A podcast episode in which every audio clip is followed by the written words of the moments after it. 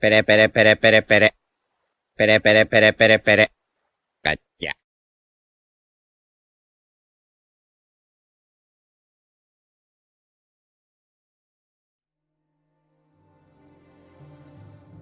Hola, soy MJE y os doy la bienvenida a Radio Nakama, un espacio de co-creación humilde que trata de juntar a todos los que amamos One Piece desde todas las partes del mundo.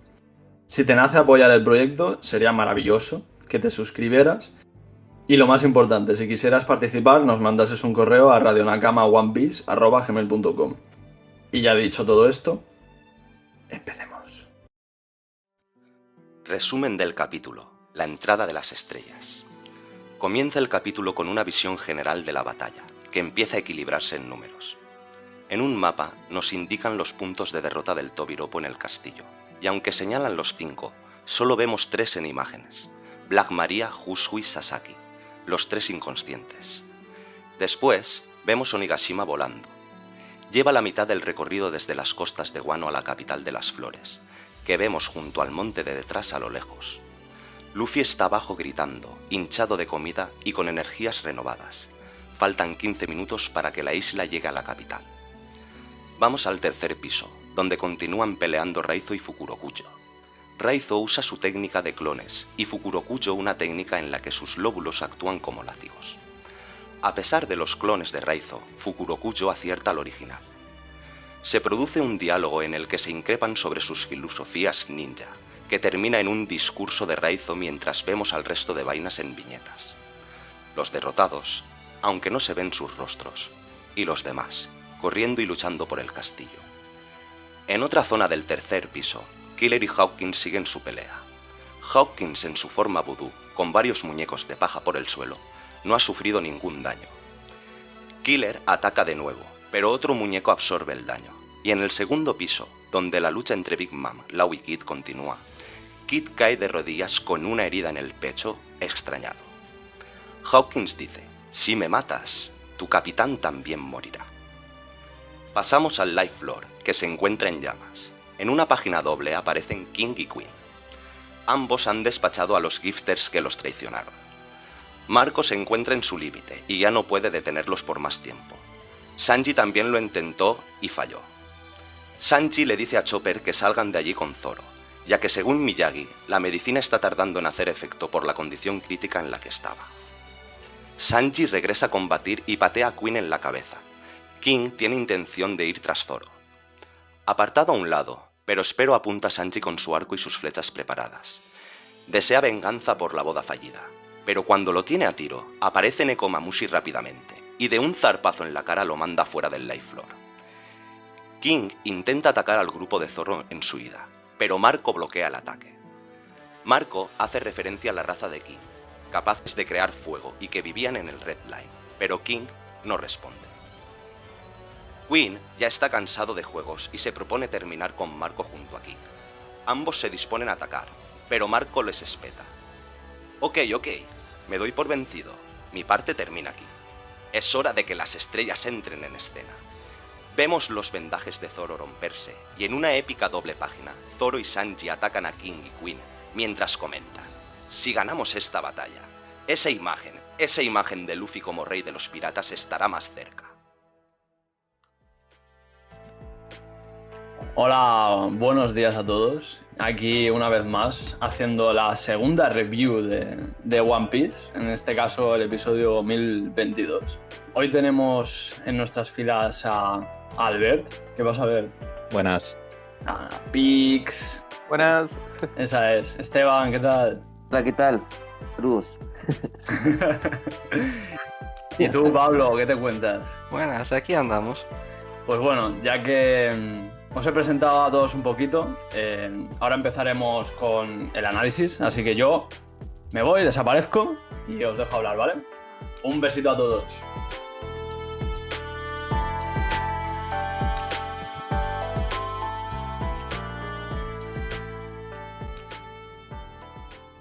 Bueno, primeras páginas. Interesante resumen y surge una duda sobre, sobre qué ha pasado con, con Page One y Ulti, porque no aparecen en las viñetas.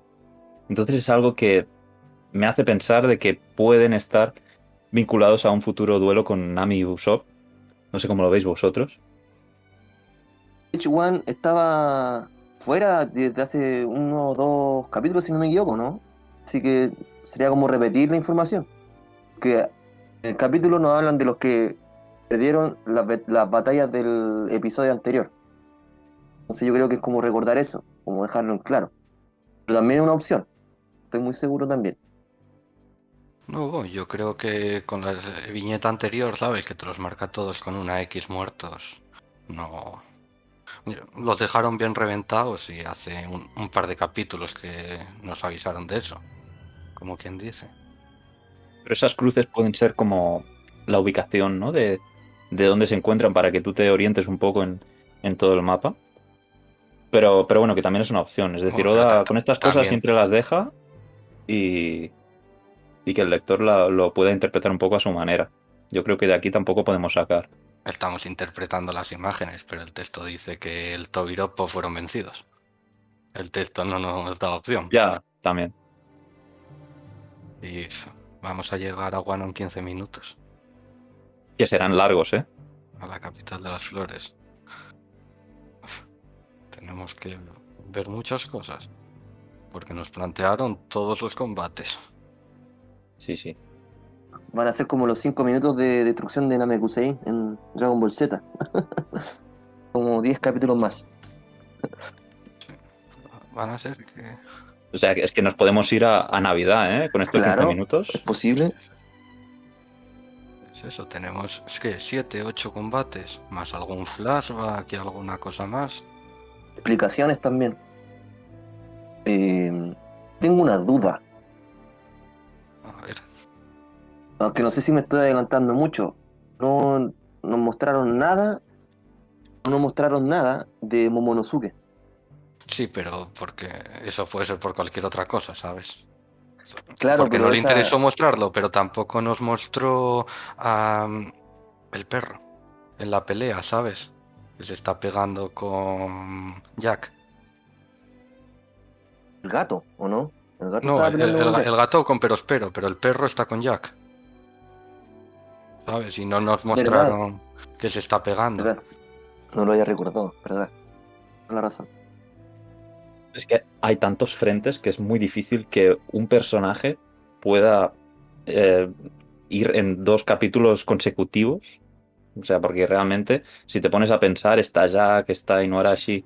Ahora, pero espero con, con Nekomamushi, que Nekomamushi también ha tardado lo suyo en llegar a Perospero, porque no sé vosotros si, si tenéis en cuenta en qué capítulo dijo que iba por él, pero hace ya, hace ya un tiempo. O sea, en la vida real serán un- unos meses. Claro, pero, pero pero date que- cuenta de que él lo dijo en un momento y luego igual fuimos a ver 10 minutos antes el resto de combates.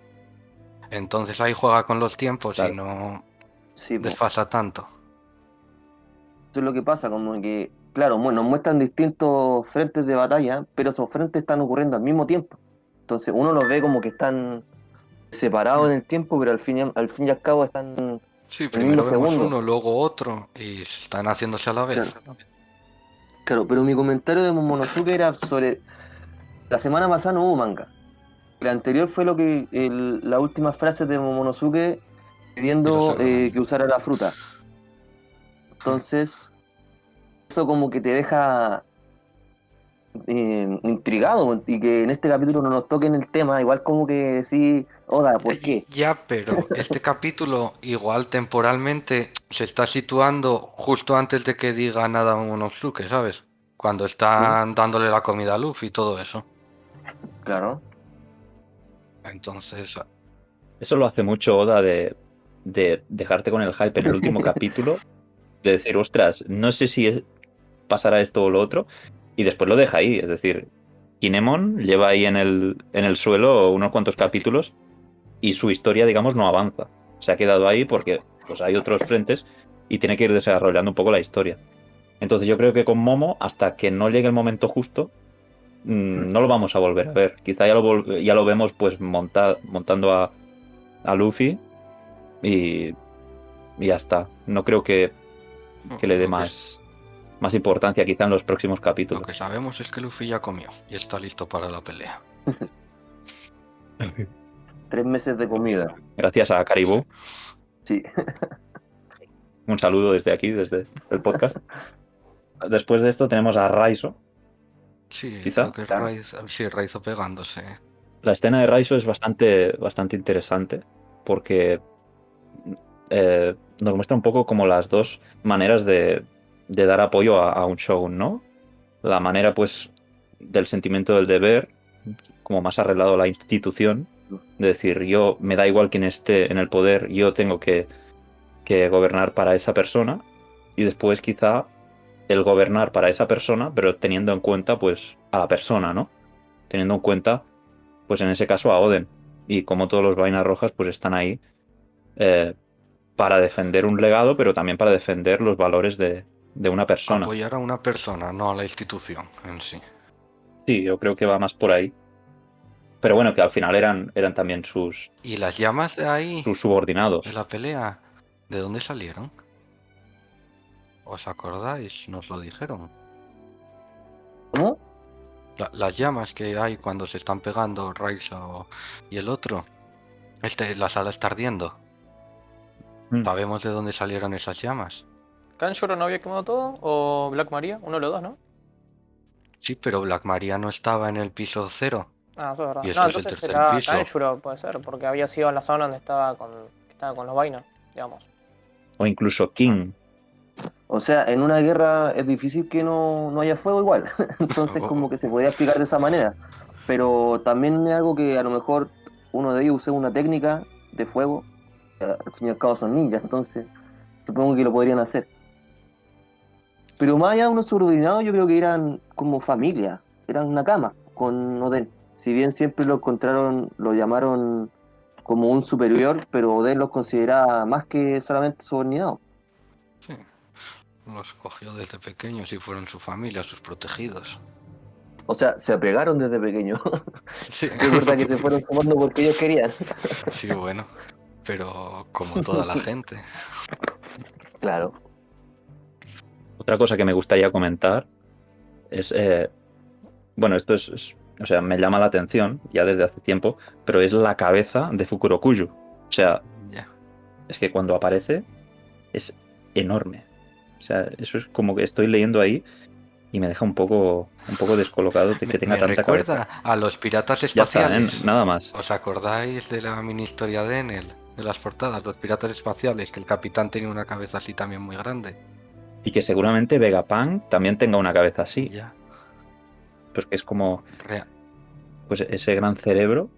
O sea, hay, hay pistas, ahora mismo no, no lo sabría decir, pero hay como pistas de que Vegapunk seguramente será pues el típico cabezón eh, científico, pero bueno, que poca relación tiene con este. ¿eh? Cabezón Yo creo- tenemos al ex líder de la Armada Japo, el de la cabeza grande, picuda.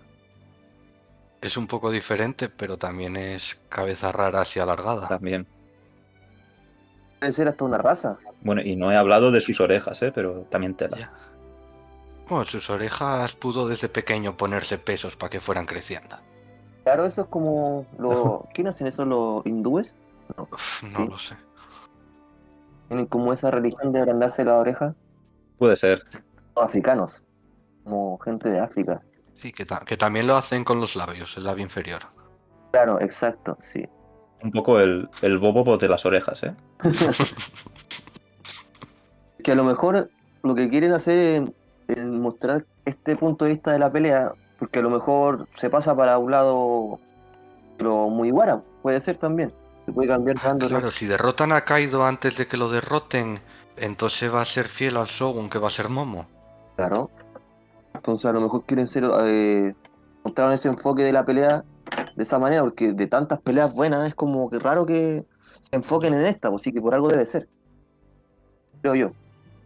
¿Sí? Yo lo que echaría de menos de alguna de estas batallas será seguramente algún flashback que no nos van a mostrar. Pero, por ejemplo, tipo, pues señor Ping, ¿no? Personajes que parece que no, que no son importantes en la gran obra, pero que después tienen unos, unos pasados con los cuales empatizas más. Yo creo que aquí me está faltando quizá algún, algún pasado, aunque sea Fukurokuyo o de algún Tobi Roppo, para darle un poquito más de... Puede ser el de Yamato, podría llegar. Yo creo. Ese es como factible de que llegue sí o sí. O, o que nos cuenten de la, la tribu de King. Eso estaría muy guapo. Eso será una pincelada y ya está. No nos, no nos darán toda la información, yo creo, de golpe. Será un poco como el, el dios Nika y, y todo esto, y lo van a ir dejando para que pienses durante las semanas. Claro. Pero yo creo que hasta el final del arco estas cosas no, no nos las van a dar. O sea, al final del arco esto será, vamos, que vamos a ir aquí con palomitas a recopilar información con nuestros Unas Excel. libretitas y apuntar todo lo que nos diga Oda. porque hay muchas cosas para explicar, ¿eh? Que se nos van acumulando. No, no nos va a explicar todo. Son demasiadas. No le va a dar tiempo. Pero al menos que las menciones. O, que- o bueno, explicándolas, tenemos hasta junio del próximo año. Es que es eso. Yo creo que sí va a haber un momento que tienen que dárselo a, a Yamato. Sobre su pasado, la, lufa, la, la, la fruta que se comió. Entonces, es algo que tiene que pasar antes de la pelea de final de Luffy y Kaido. Que supongo que será la final. Sí, el flashback de Kaido también. A mí ya no sé, estoy en ese punto de que no sé si me gusta más la historia del presente o incluso los, los flashbacks. Porque llega un que los punto que. están muy guapos. Solo nos muestran lo más guay. Porque la información que nos aportan, que no estoy despreciando ni mucho menos las batallas de ahora, ¿eh? pero, pero ese toque de, de información que nos dan los flashbacks, mm, yo es que los disfruto, vamos, muchísimo. Sí. El mayor flashback es el One Piece.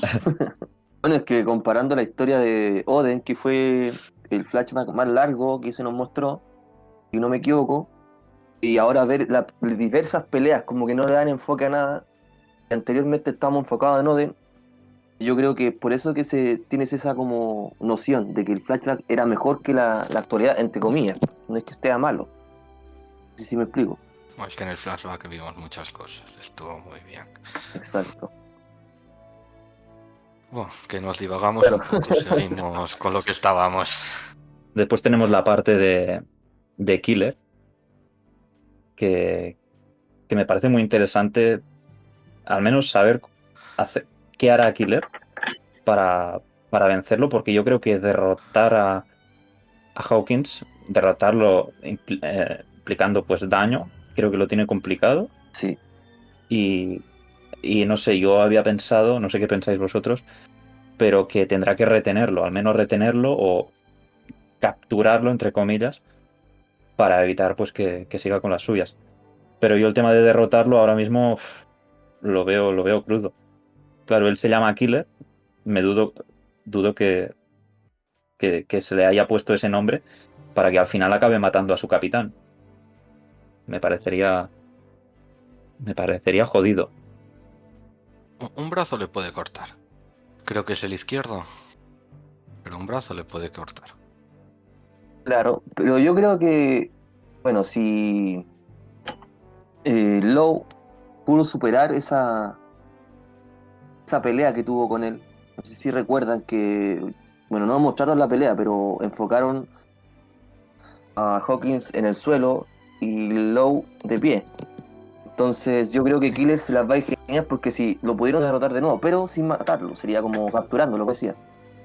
Pero es que lo tiene la Akuma no Mi, la suya. ¿no? Y hace un room. Igual le pudo quitar lo que necesita para hacer eso, ¿sabes? Intercambiárselo por cualquier cosa. Es que lo- Claro. Pero Pero igual yo creo que estamos subestimando las habilidades de, de Killer. Creo que igual tiene algo más que mostrarnos, que no, no nos han dicho. O si no, que acaben rápido con Big Mom y le ayude. Lo- Difícil. Yo creo que este combate es para, es para Killer. O sea, yo creo que ha llegado el momento que tiene que demostrar pues que, que está donde está y que es un supernova. Al final es, es un supernova y él debería ser capaz de, de poder derrotarlo. ¿Cómo? Ahí pues ya es más interpretativo, Pero cierta. pero eso de ir metiendo a Lao a- para que vaya ayudando en- en- con sus habilidades tan buenas, a mí me gustaría más que, que fuera el propio Killer que, que ganara esta, esta, esta batalla. o el propio Keith que supere con su haki del rey, lo mejore y entonces se saque la Kuma no Mi del otro. ¿Sabes? Porque con el haki del rey avanzado no te afectan tanto las Akuma no Mi y puedes. ¿Sabes? Porque si no, Hawkins se lo hubiera hecho a Kaido y se hubiera acabado esto hace tiempo. Y, y otra cuestión que quizá es una tontería, pero ¿cómo ha conseguido Hawkins tener a Kid dentro, dentro de él? No sé si. Sí, lo pensé, pero cuando lo tuvieran en prisión mismamente que le dijo, Kaido, préstamelo, que quiero putearle. Si me matan, que muera él. Puede ser. No recuerdo cómo era la habilidad de Hawkins. ¿Él necesitaba sangre? ¿Qué necesitaba de la persona para poder hacer un muñeco? No se sabe, nunca nos lo especifican. Ya, perfecto. Porque yo supongo que debería ser algo así como sangre, algo que sea tuyo. Bueno, cuando... Técnicamente si es sangre, cuando estaba peleando con Zoro le tiró unos clavos y le hizo sangre. Tendría que tener a Zoro dentro también. Claro, pero yo creo que igual es algo que se deba preparar, como una especie como de ritual, podría ser. Que no creo que pueda llegar ya a ser muñecos de la nada. Por algo los tiene ya listos cuando va a pelear. Curioso llegados a este punto, que, que vemos a Hawkins pues luchando ya aquí en Guano. Sabemos de qué va su fruta, pero no sabemos cómo funciona. O sea, o quizá nos estamos dejando algo, pero, pero bueno, sería interesante pues saber cómo lo ha conseguido. Y quizá eso pues le abre puertas a, a Killer para que pueda para que pueda derrotarlo. Claro.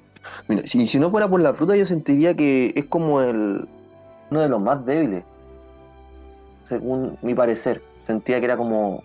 A pesar de que no se conoce mucho la fruta, yo sentía que era muy débil para, en comparación de los otros capitanes. Eh, lo de las cartas que hace de ver el futuro es parte de la fruta. Eso nunca lo tuve claro. Yo creo que no. Es que si no es parte de la fruta, es un estratega muy bueno. Y por eso merece estar entre los mejores. Ah, claro. Sí.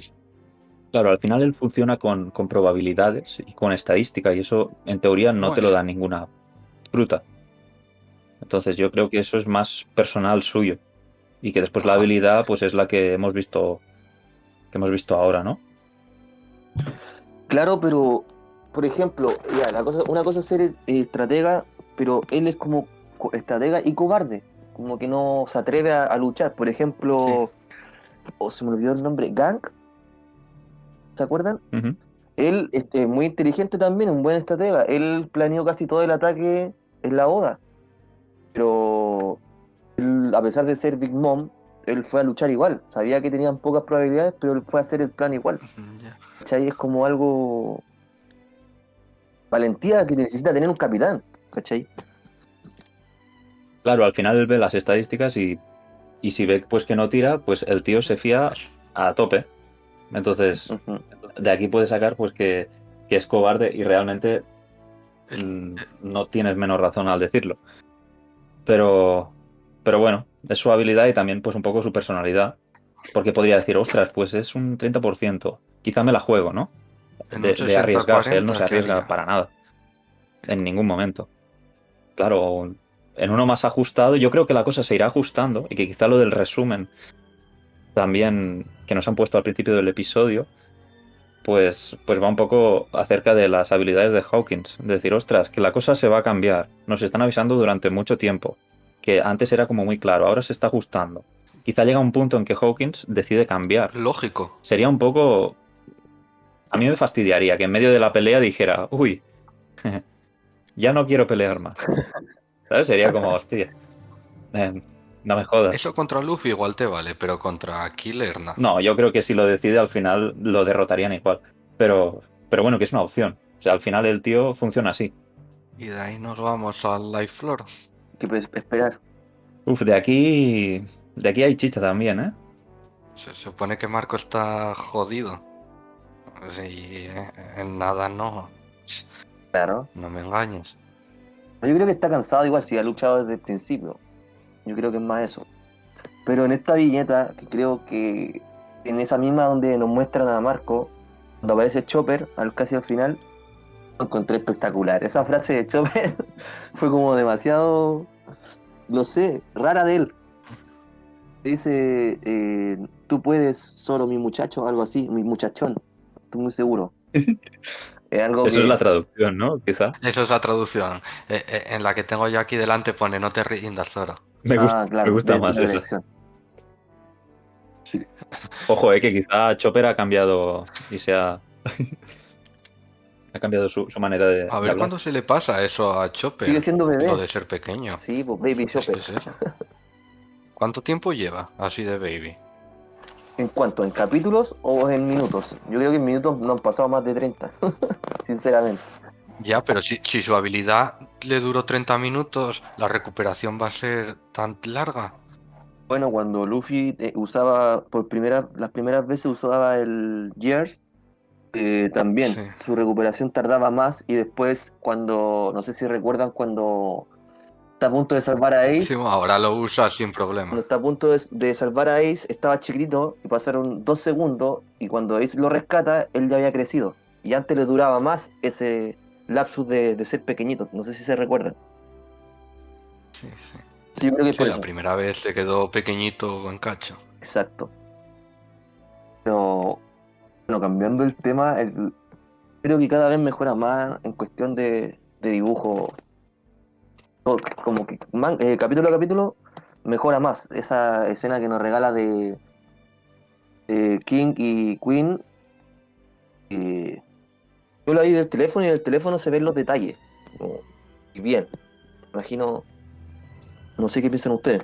Es una pasada. Y además, que también es súper complicado Ah, Eh, ilustrarlo todo, sabiendo que estamos en una guerra y que tiene pues muchos detalles que nosotros pues pasamos por encima, ¿no? Vemos a King y a, Queen y quizá el resto lo, lo pasamos por alto, pero Oda tiene que ir pensando en todos los personajes secundarios, la escenificación, la localización y realmente ver estas viñetas eh, es que son impresionantes, o sea, a mí me encantan y es cierto que yo veo en estos paneles así más grandes pues cierta mejora de detalles.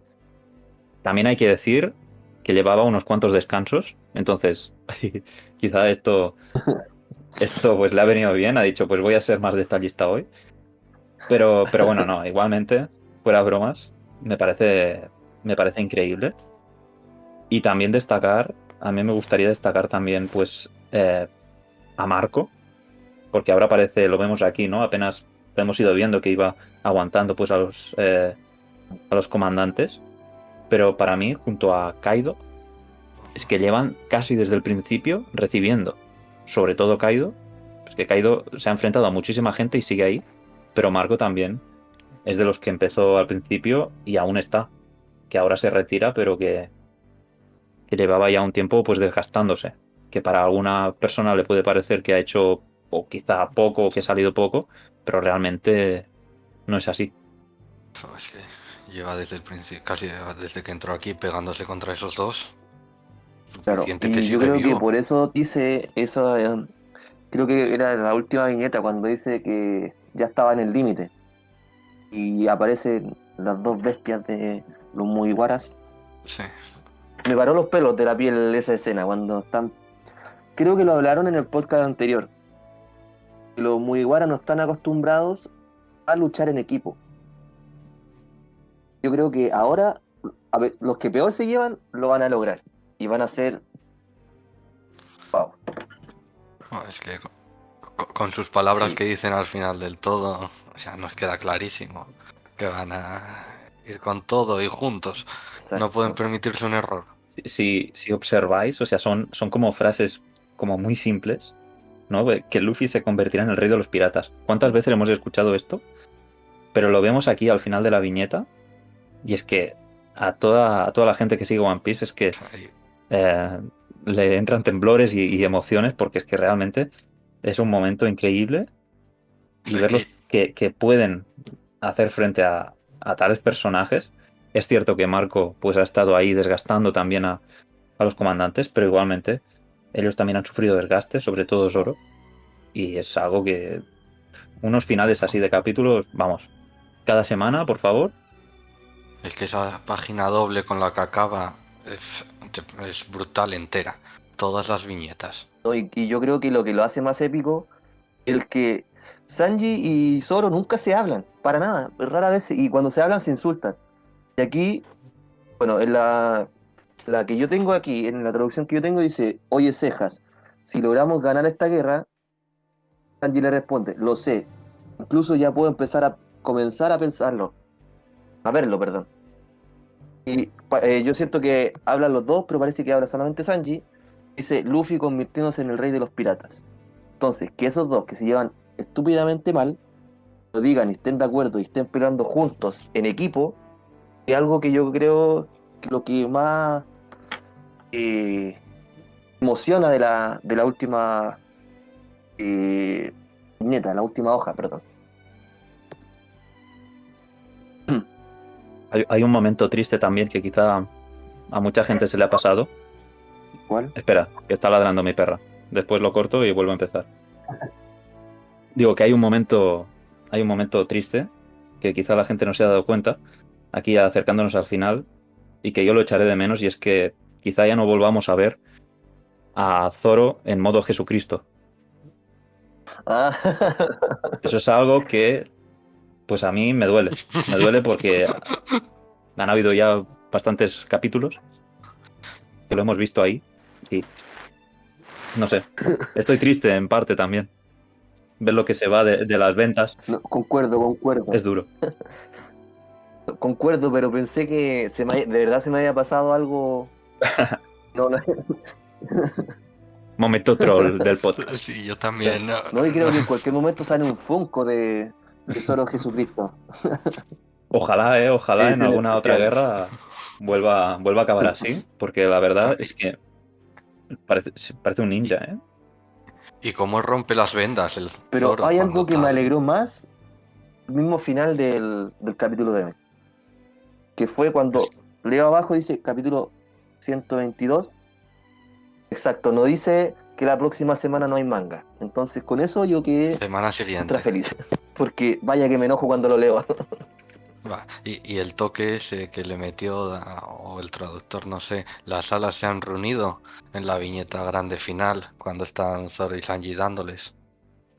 Claro, aquí en el que tengo yo dice eh, las dos alas en acción, así que es casi lo mismo. Sí, pero con eso nos confirman que las alas son estos dos. Ninguna de esas teorías de las die- los 10 son las alas, ni nada. Son, son Claro. estos dos. Sabes que son los más poderosos de la tripulación, pues, y aparte de ser poderosos, bueno, todos eh, son leales y aman a Luffy. Pero yo creo que estos dos, desde el arco de Thriller demostraron ser los más dispuestos a entregarlo todo. Todos lo harían, todos los Mugiwaras lo harían, pero siento que hay algo que ellos dos harían más que los demás, no sé cómo explicarlo. Que nos lo mostraron, yo creo, ¿sabes? Del resto no lo tenemos explícitamente, pero estos dos lo hicieron. Claro. O sea, es que los otros también han tenido sus momentos. eh, si no mal recuerdo, Nami fue. Le decían que no dijera algo y al final Nami llorando dice Luffy va a ser el rey de los piratas. Algo así, no recuerdo bien. Muy buen momento ese, ¿eh? Pero también lo hizo, entonces ella, no- ninguno tiene miedo a morir, entonces, por Luffy. Pero a lo que voy yo es que es como una lealtad de, no sé, de subcapitanes o, o subordinados eh, como de mayor rango de posición, no sé, es como algo así, pero todos darían la, la vida por Luffy, yo estoy seguro de eso. Hay que decir que mientras sucede esto, Luffy está en un restaurante ahí al, al- cerca de la playa, comiendo bien, ¿eh? O sea, que es muy sentimental todo, pero Luffy ahora mismo se lo está pasando más o menos bien. O sea, tampoco está sufriendo mucho. Es que está esperando Ah, ya, el, está, ya está bajando la comida, Está que la, esperando el vimos arriba en gordito. está esperando el Tiene que hacer la digestión, tiene 15 minutos para hacer la digestión, pero bueno, es Luffy, no creo pero que haya mientras problema. llega su Uber, Uber versión dragón. Esperando, claro, y después está Shinobu que estará por ahí tocando a Momo, diciendo a ver si... En el buen sentido, ¿eh? Para hacerlo madurar. Claro. Lo hará un hombre. es que es así. Shinobu tiene que tocar a Momo para que sea un hombre. Pero si lo dices así, da para in- malinterpretar la situación. Bueno, no sabemos cómo funciona su fruta, así que existe la posibilidad de que necesite tocarlo para poder activar. Yo creo que sí, ¿no? Yo creo que, que, que Shinobu tiene que tocar, si no esto, pues me lo he inventado, pero yo pensaba que, que Shinobu tiene que tocar como la parte que quiere madurar, ¿no? A veces tocaba el suelo y, y, y lo, y lo Claro. pudría, ¿no? De alguna manera. Sí, sí, tiene que tocar. Por lo Exacto. menos con los objetos inanimados. Pero, por Con las ejemplo, personas no lo sabemos. no recuerdo muy bien, Hiyori, cuando eh, los envía al pasado, ¿los toca o solamente dan un portal? No puedo recordar. Eh, yo creo que abre un portal, pero no lo tengo claro. Claro, porque también podría ser algo parecido, que no necesariamente necesite tocarlo para, para poder, eh, bueno, envejecerlo. O sea, ¿y qué, qué piensan de eso, de que tenga que envejecer Momonosuke?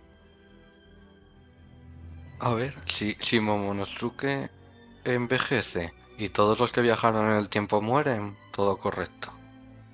La línea temporal sigue su curso normal. Tiene sentido, ¿eh? Mm, Yo no creo que maten a todas las, las vainas, no creo. No, los, los que viajaron en el tiempo solo, que realmente ya se vieron a casi todos tumbados, si no recuerdo mal. Bueno, Como bueno, queda Raizo. quienes viajaron en el tiempo, claro, fue Raizo, el Kanjuro, Raizo, eh, eh, Kiku, Kinemon. Kiku también, si no me equivoco. Sí, sí, Kiku también viajó. Pero también. Eh, a Kinemon y a Kiku yo creo que no los vamos a volver a ver. No digas eso, Ya llegó no, su fin.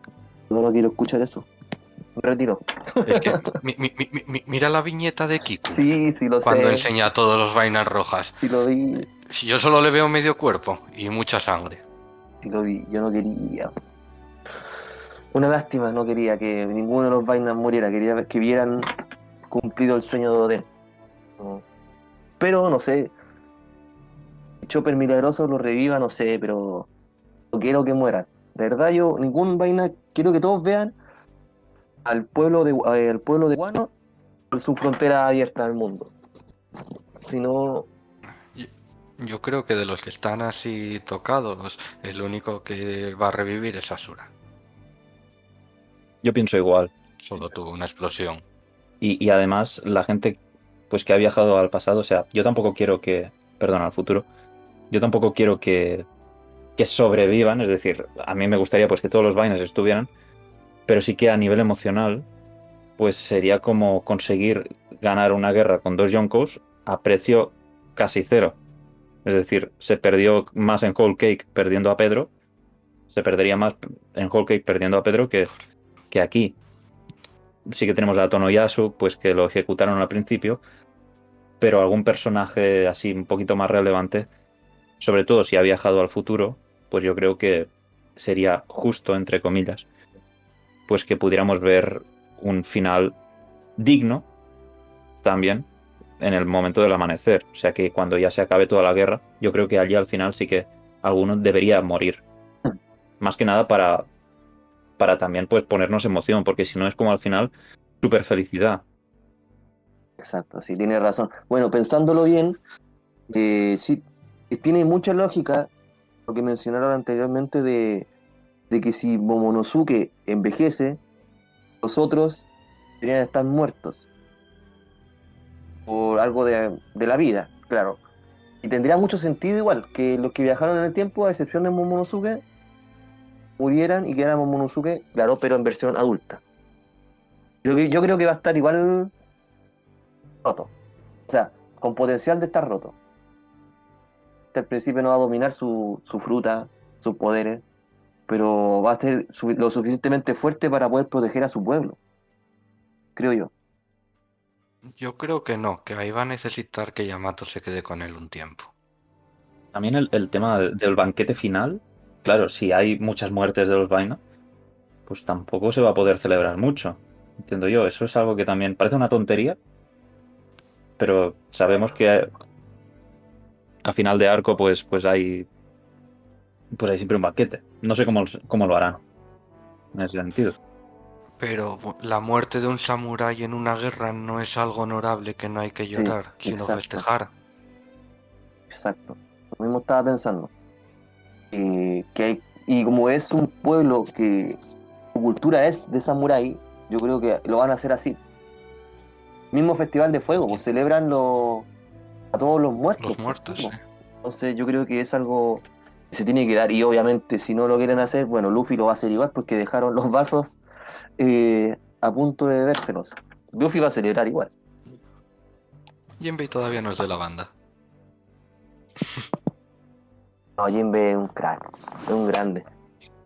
Y otra cosa que me gustaría comentar del capítulo, que nos, las hemos, nos la hemos saltado, que ya está aquí hacia el final, es eh, la raza de King. O sea, a mí es una de las cosas que más me ha llamado la atención, porque, Sí.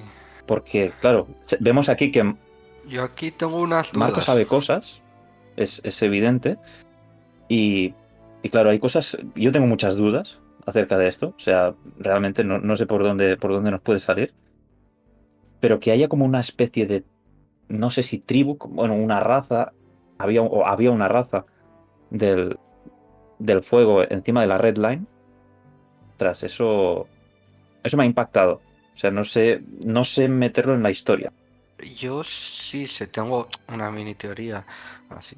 eh, que de la, de los que bajaron de la luna, de las tres razas que bajaron, solo conocemos a dos, ¿verdad? La Red Line está a 10, a 10 kilómetros encima del mar, igual que Skypiea y las Islas del Cielo.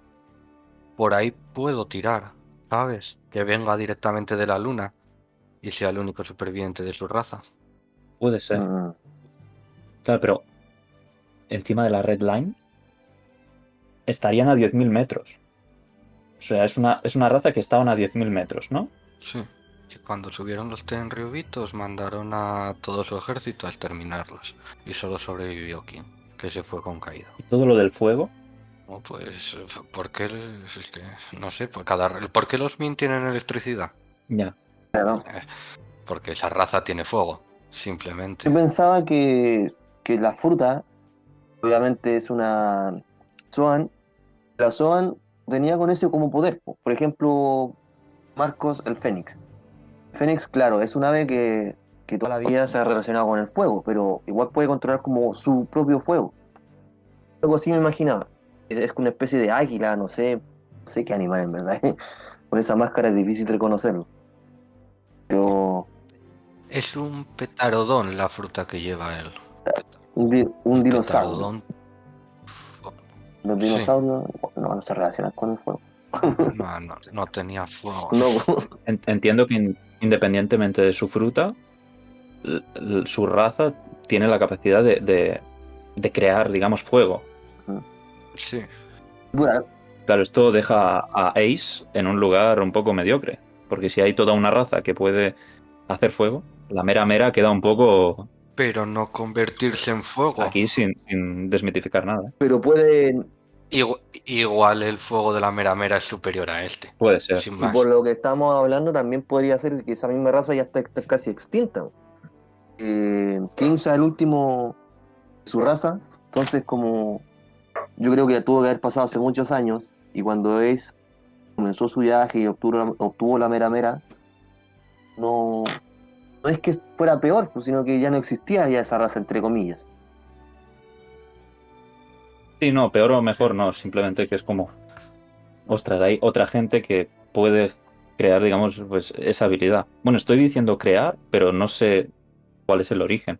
O sea, quizás algo, pues no como, como lo de los Ming, con el tema de electricidad. Claro.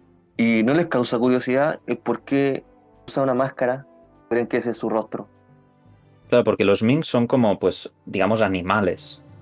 Pero claro, King sigue siendo, pues, una raza que estaba encima de la Red Line, pero mm, comparándolo con la realidad, yo no sé a- hacia dónde nos quiere llevar Oda.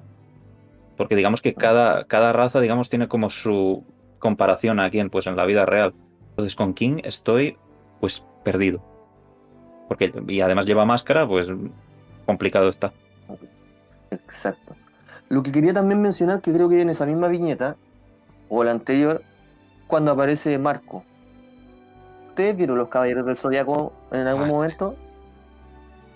¿Se acuerdan Sí. que El del de dragón Fénix. era. tenía una especie como de tres colitas Son como las plumas del, del Fénix. La armadura. ¿Recuerdan? Al principio eran naranja, después eran como negras. Sí. Si no me equivoco, tienen, Acabo de buscar una foto. sí. tienen algo similar a Marco, lo que estaba usando ahora. En- creo que en la viñeta. Déjame buscarla. 15. Sí, ahí sí, cuando protege a Exacto, Zoro. como que. Yo creo que fue un guiño. Nunca he visto un, un Fénix, una foto de un Fénix con eso. un guiño a Saint Seiya. ¿Será fan? Sí, sí. Bueno, come- no comentamos de Nekomamushi que quiere vengar la, que quiere vengar el suicidio de Pedro. Ah, bueno, sí. ¿Verdad? Las cosas que sean relacionadas con Perospero creo que no hace falta comentarlas.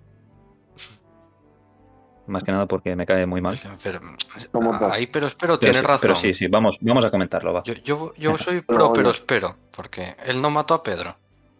Pedro se suicidó para Pero que él- Mugiwara escapara.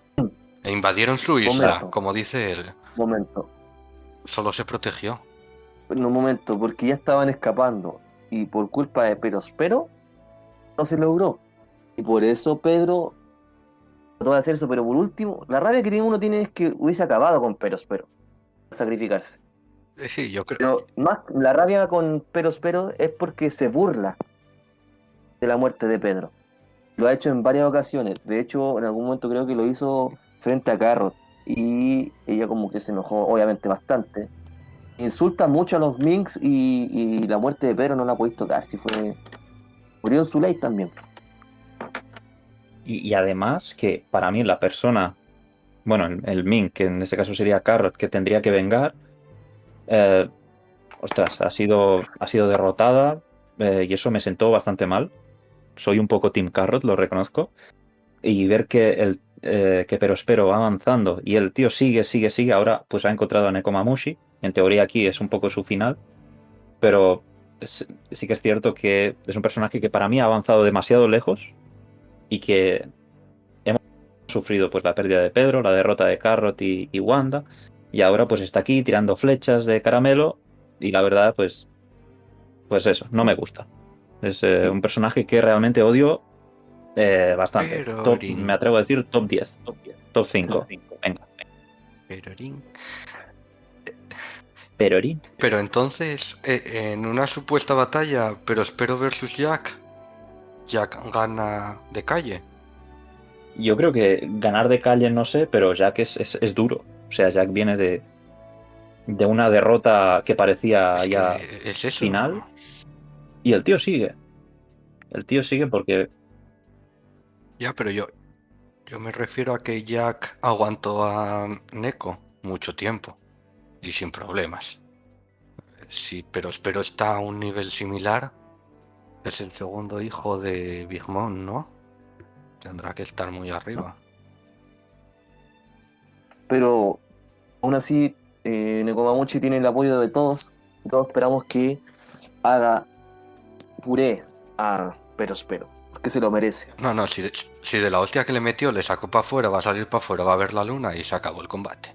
Yo lo tengo bastante claro, pero Ah, también, pues no me había fijado en ese detalle que, que lo arrojó hacia afuera para poder estar con la luna. no sé, reventó No. una pared. No sé si sale hacia afuera o Claro. no, pero Claro, no, no, yo tampoco asumí que fueron, que, claro, reventó la pared, pero no había pensado que podría ser por eso y un buen punto también, no, no, había- no me había percatado. Pero aguante Nekomamushi. que quizá no lo vemos en, en seis capítulos tranquilamente. ¿eh? O sea, tomáoslo con calma. Sí. Pero al menos comenzó, comenzó a- Sí. a- la, la venganza por insultar a Pedro. Yo estaba esperando ya el momento de que llegara y que, bueno, que Nekomamushi saque todo lo que tiene. Que por cierto, otra cosa, volviendo un poquito atrás, nada, es una tontería, pero me sorprende ver a Big Mom tan entera. O sea, desde la viñeta mm, yo no le veo muchos rasguños y mira que le ha pasado una moto por encima, le han tirado piedras, le han tirado de todo, pero pero yo a Big Mom la veo muy, muy entera. O sea, y eso no sé si me preocupa porque tampoco sé muy bien eh, en qué bando estará de aquí tres capítulos. Pero bueno, simplemente comentar eso. Pero para pegar a Big Mom no tienes que tener haki del rey avanzado para que le duela. Porque acuérdate cuando Brooke le intentó pegar y no podía porque era muy dura. Claro, Sí. puede ser también. Pero, o sea, yo creo que, bueno, hablando de, la, de que está casi- prácticamente sin ningún golpe que le haya dolido, yo creo que es más que nada por su raza, porque en teoría es como una raza gigante, semigigante, digámoslo de esa manera. Y ellos son bastante resistentes, pues lo vimos en el arco de... ¿Cómo se me olvidó? Eh, Little Garden, creo que se llama. Peleaban prácticamente todos los días a la misma hora y... Little y Garden, sí. Sí, Con, entonces, con Dory y Brocky. ¿qué es lo que yo creo que sabemos? Es con lo que más supimos de los gigantes. Y claro, tienen una gran resistencia. Yo creo que va más que nada en eso. Yo no sé si a Big Man solamente se le puede golpear con No, pero Big Mom es de raza humana. raza humana, no es semigigante. No, no, es humana. Es, es un humano. Es un humano grande, ¿no? Es un humano de 8 8,80. Eh, no, Las los hace más poco. tochos que hay. La- le, has tomado medidas humano. hace poco. Le has puesto tú el kimono. Es que la tengo... Y tiene 68 añitos. ¿Quieres que te diga algo más de ella? Estabas en la sala cuando se estaba poniendo el kimono, ¿no? Le tenían que tomar las medidas. Claro, alguien tenía que cortarla. Bueno, entonces mi teoría se fue al carajo. En un podcast, normalmente, muchas teorías que piensas se pueden ir al carajo. Bueno, bueno, lo reconozco aquí en el podcast que mi teoría se fue al carajo. No tienen para qué decirme. Si queréis escuchar podcasts de calidad donde las teorías se van al carajo en un momento, por favor, venid aquí. Like, campanilla, suscribíos. Eh, ah, lo que quería mencionar también es, no estoy muy seguro que solamente se puede, se, eh, se le puede golpear a Big Man con el Haki del Rey. No estoy muy seguro de eso. ¿Lo han confirmado? A Big Mom no se la tiene que golpear porque acabará en el bando bueno.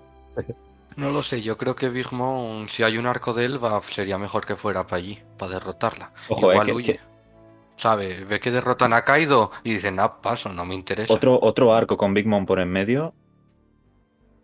Cuidado, eh. Que llevamos cuatro años con ella. Hemos visto más a Big Mom que a.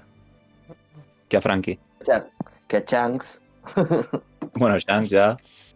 Ah, pero casi vimos a cualquiera más que a Shanks. A Shanks mu- mucha gente lo, lo idolatra, pero. Es que, que ha salido en 10 capítulos. Claro. O sea, mira, cuando Es la, imaginación que, que hace que, que a ti te guste Sí. ese ideal de, de Shanks. Exacto. Pero, pero bueno, Cuando yo eh, estuve viendo la cuarentena Oh, la One vimos Piece, en los flashbacks. eh, claro, yo, yo estaba ansioso de que en algún momento llegara y se hablara de Shanks, de su aventura, se hablara más de él como pirata. Y bueno, aquí estoy, hacia el día, bueno, al día en verdad, y todavía no veo nada de Shanks. A excepción de su pasado. Oh, sabe- sabemos cositas. Es un tendrurito. Es que es- volviendo a- al presente, que me van saliendo personajes. que nos vamos. Em, no, os quería preguntar porque yo no sé dónde está Drake. Que es otro que no aparece, creo, en, en el mapa del resumen. Entonces, ah, No, algo, algo se está cociendo no. quizá con Drake, ¿eh? Pero abandonó los ¿Mm? Tobiropo, Drake. Abanda- había abandonado los Tobiropo, ¿no? Sí. Que lo habían pillado. Que era de la También marina. recuerdo que querían matar a, Entonces, a uno. no sale. Bueno, que Drake quería matar a un Tobiropo. Si no me recuerdo mal.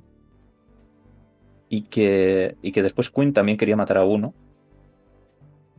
Pero bueno, se me hace raro en todo este resumen no ver a, no ver a Drake. Lo último que me acuerdo de Drake es que estaba en el Live Floor. Sí, Y no sé qué fue. me de parece, me parece raro que no aparezca. Al menos podrían poner pues así alguna, alguna viñeta, pero bueno, simplemente mencionar que. Bueno, que quizá está tramando algo. Está comunicando, yo creo. En la marina. En la cabina telefónica. Pero, bueno, eh, Kazutora dijo que no se iba a meter en Guano. Yo creo que si le comunican que, no sé, Kaido puede estar débil, que Luffy está débil, que es cosa de llegar y, y acabar con ellos, Igual existe una posibilidad de que fuera. Pero ¿cuánto se tarda? Porque en distancia está bastante eh, ellos lejos. Tienen eh, navíos gigantes, po. si pueden navegar por el Calm Belt. Eh, pero pueden navegar por el Calm Belt porque tienen abajo piedra marina. O sea, claro, pero me refiero a que si tienen esa tecnología, yo creo que además tienen una tecnología para ir más rápido, supongo. No sé, es como una, una idea más que nada. Es que en teoría tiene que venir alguien más a Guano, ¿no? No conocemos al enemigo final, habían dicho. Eso se puede interpretar, creo, ¿eh?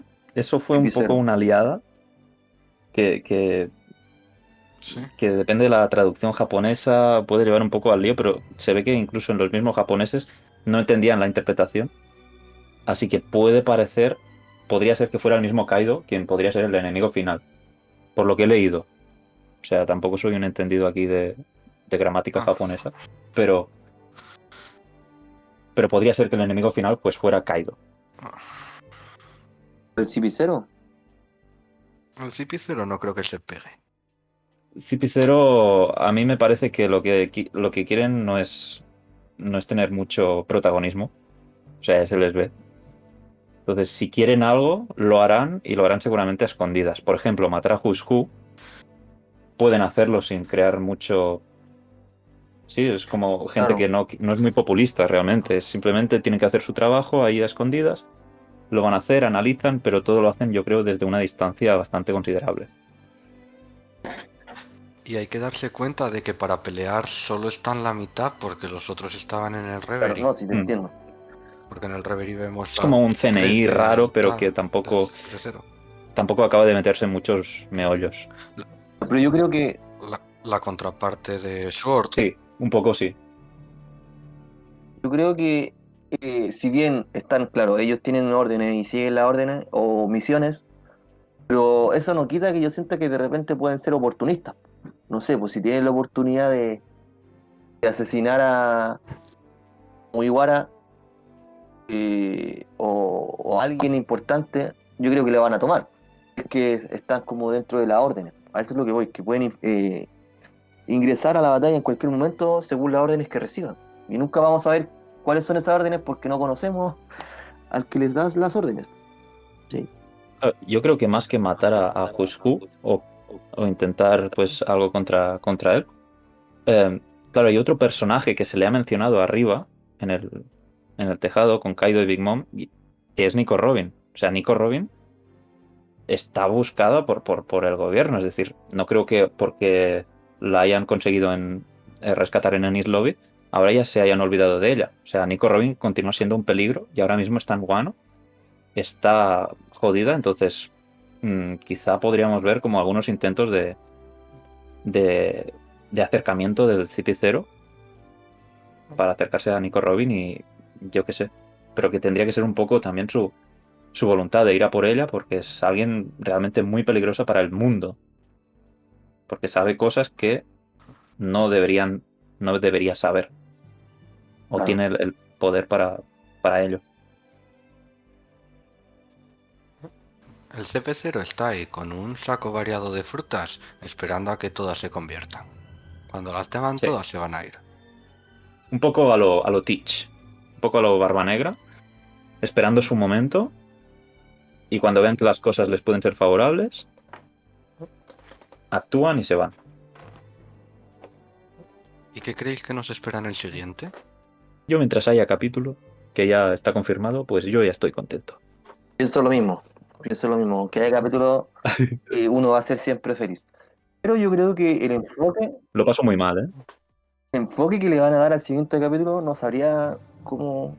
Que puede ser que se enfoquen en la pelea de las dos alas de los sombreros de paja. O puede que nos expliquen la habilidad de. Oh, se me olvidó el nombre. ¿Chifu? No, la ninja. Oh, Sí, eh, se me olvidó el nombre. Joder. Shinobu, Exacto. Eh, eh, la que quiere envejecer a Momo. No, No, no quiere, pero Shinobu- la van a obligar. Shinobu nos pueden eh, contar esa habilidad. Y sí. si es que no creo que nos muestren en el trayecto de que Momonosuke va a buscar a Luffy. Pero algún otro flashback o la pelea de Yamato que no sabemos en qué está, en bueno, en qué estado está Yamato, si probablemente la va a perder, pero si está muy mal, si no hablan de, de la fruta tan rara que se comió, para qué la quería Kaido. Pueden hablar de muchas cosas. Así que como que es difícil especular. Y a todo esto Eh. seguimos en, en el acto número 3. Y llevamos ya. ¿Cuánto Y ya lo hemos pasado, creo. Lo hemos pasado ya por, por, por unos cuantos. Sí, sí, es, es el acto más largo que tenemos. Entonces no sé si habrá acto 4 o acto 5. Es que nos podemos ir a. No sé. Es que en teoría, si se basaba en... No me acuerdo. En una literatura japonesa eran cinco actos lo que tenía. Exacto. Y creo que el cuarto era donde habían pues más batallas, como la batalla final. Que tendría un poco de sentido. Oh, que el siguiente capítulo nos lo corten así, tal y como lo tenemos, y nos meta 5 o 6 de lo que pasa por el resto del mundo.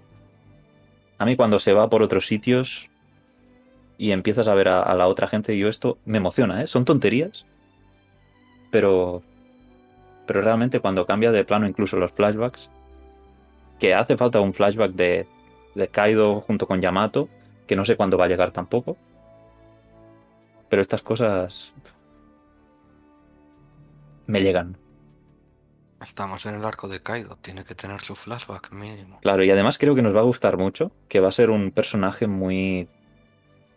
eh, Sí, que va a tener un sentimiento profundo muy bueno. y, un, y un sentido, yo creo, del honor y del, del orgullo, pues un poco parecido también a, a Oden, o al, al menos que intentará, que intenta durante su vida llegar a eso. No por, sobre todo porque quiere suicidarse, quiere morir pues de manera digna, ¿no? Esas, esas cositas que ya vemos en Kaido. Yo creo que, que va a ser un personaje muy interesante, que ya lo es, Pero pero que con el flashback vamos a acabar incluso tocados, ¿eh? es que con el flashback de, de Kaido, entonces tendrían que hablarnos de los piratas Rocks. Sí o sí. Entonces, y no, Algo se tiene que mencionar. no creo que lo, lo, lo hable ahora, Sí. en esta situación. No O- creo que. o se- no. Porque eso es algo que hijo nos tendrá por lo bajo medio año hablándonos de, de esos piratas. Así que lo veo difícil. Porque si en el flashback de Big Mom no tuvimos a los Rocks, en el de Kaido sí. Pero ya fueron mencionados. Yo creo que quizá te muestra algún pequeño fragmento de que estaba allí, se ve alguna sombra, pero yo creo que eso lo pasará por alto y se centrará más en, en, en los sentimientos pues, de Kaido, cómo evoluciona su, su mentalidad para llegar a lo que es. Igual, yo, yo tengo una duda con Kaido. Claro. ¿Se escucha? Sí. Eh, ¿Quién, para ustedes, quién sería la, la digamos, la mamá de Yamato? Que eso no se dice, ¿o sí? No, en ningún momento. Mom. Igual yo creo que Big Mom no, Ojalá. porque tipo creo que se decían que era como, la- como un hermano para Kaido, eso se decía. Y también se podría ver el momento que se mencionaba de que Big Mom le menciona a Kaido en un momento cuando estaban en el- arriba de todo, digamos, que le dio la fruta en un momento crítico o algo así, ¿era alguien? ¿Se acuerda de eso?